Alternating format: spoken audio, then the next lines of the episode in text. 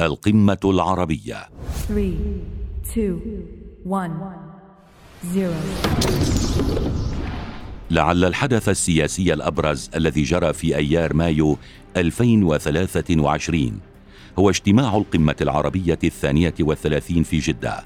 وكانت هذه القمة مختلفة جدا عن سابقتها فشهدت العديد من المواقف الغير مسبوقة في هذا السياق. ترأس العاهل السعودي الملك سلمان بن عبد العزيز القمة التي تستضيفها بلاده. فكانت المشاركة في هذه القمة غير مسبوقة. فحضرها كل من الرئيس السوري بشار الأسد بعد انقطاع دام مدة 12 عاما على إثر الأحداث السورية بالإضافة إلى مشاركة من الرئيس الأوكراني زيلينسكي في سابقة فريدة من نوعها. وكانت هذه الزيارة أو المشاركة من أولى رحلاته نحو دول عربية.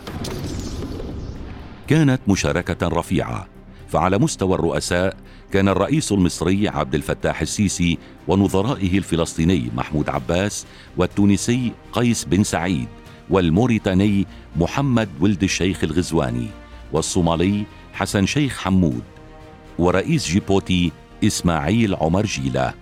وعلى مستوى القادة أيضا كان عاهل البحرين الملك حمد بن عيسى آل خليفة ورئيس المجلس الليبي محمد يونس المنفي ورئيس مجلس القيادة اليمني رشاد العليمي.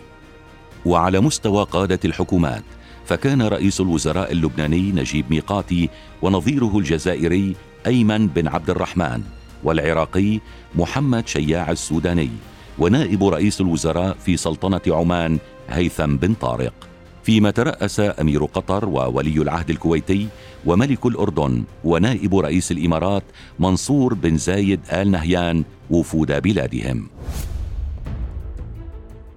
تبدأ القمة العربية بكلمة الجزائر التي استضافت القمة العربية السابقة ثم تسليم الرئاسة للمملكة العربية السعودية.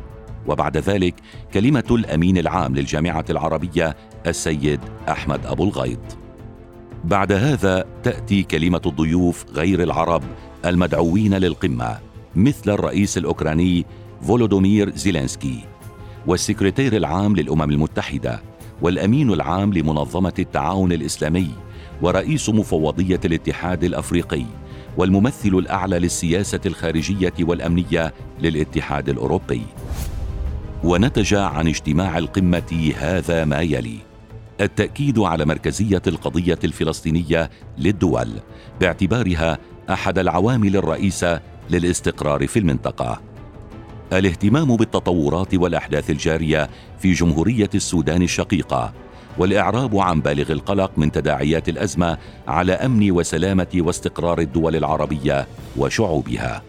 الترحيب بالقرار الصادر عن اجتماع مجلس الجامعة على المستوى الوزاري الذي تضمن استئناف مشاركة وفود الحكومة السورية في اجتماعات مجلس الجامعة والمنظمات والأجهزة التابعة لها. التأكيد على دعم كل ما يضمن أمن واستقرار الجمهورية اليمنية ويحقق تطلعات الشعب اليمني الشقيق. التضامن مع لبنان وحث كافه الأطراف اللبنانية للتحاور لانتخاب رئيس للجمهورية. يرضي طموحات اللبنانيين وانتظام عمل المؤسسات الدستورية وإقرار الإصلاحات المطلوبة لإخراج لبنان من أزمته. التشديد على وقف التدخلات الخارجية في الشؤون الداخلية للدول العربية والرفض التام لدعم تشكيل الجماعات والميليشيات المسلحة الخارجة عن نطاق مؤسسات الدولة. التأكيد على أن التنمية المستدامة والأمن والاستقرار والعيش بسلام حقوق أصيلة للمواطن العربي. ولن يتحقق ذلك إلا بتكاتف الجهود وتكاملها ومكافحة الجريمة والفساد بحزم وعلى المستويات كافة وحشد الطاقات والقدرات لصناعة مستقبل قائم على الإبداع والابتكار ومواكبة التطورات المختلفة. بما يخدم ويعزز الأمن والاستقرار والرفاه لمواطني الدول العربية. الإيمان بأن الرؤى والخطط القائمة على استثمار الموارد والفرص ومعالجة التحديات قادرة على توطين التنمية وتفعيل الإمكانات المتوفرة واستثمار التقنية من أجل تحقيق نهضة عربية صناعية وزراعية شاملة تتكامل في تشييدها قدرات الدول العربية. مما يتطلب منا ترسيخ تضامننا وتعزيز ترابطنا ووحدتنا لتحقيق طموحات وتطلعات شعوبنا العربية. الالتزام والاعتزاز بالقيم والثقافة العربية القائمة على الحوار والتسامح والانفتاح وعدم التدخل في شؤون الآخرين تحت أي ذريعة مع التأكيد على احترام قيم وثقافات الآخرين. واحترام سياده واستقلال الدول وسلامة أراضيها. واعتبار التنوع الثقافي إثراء لقيم التفاهم والعيش المشترك والرفض رفضا قاطعا هيمنة ثقافات دون سواها واستخدامها ذرائع للتدخل في الشؤون الداخلية لدولنا العربية. السعي لتعزيز المحافظة على الثقافة والهوية العربية الأصيلة لدى أبنائنا وبناتنا. وتكريس اعتزازهم بقيمنا وعاداتنا وتقاليدنا الراسخة وبذل كل جهد ممكن في سبيل إبراز موروثنا الحضاري والفكري ونشر ثقافتنا العريقة لتكون جسرا للتواصل مع الثقافات الأخرى. تثمين حرص واهتمام السعودية بكل ما من شأنه توفير الظروف الملائمة لتحقيق الاستقرار والنمو الاقتصادي في المنطقة.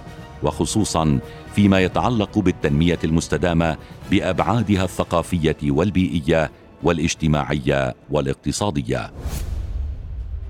باختصار كانت القمة العربية التي عقدت من أهم القمم على الصعيد العربي والدولي خاصة في ظل الظروف التي كانت تواجهها وتعيشها المنطقة العربية والعالم ككل.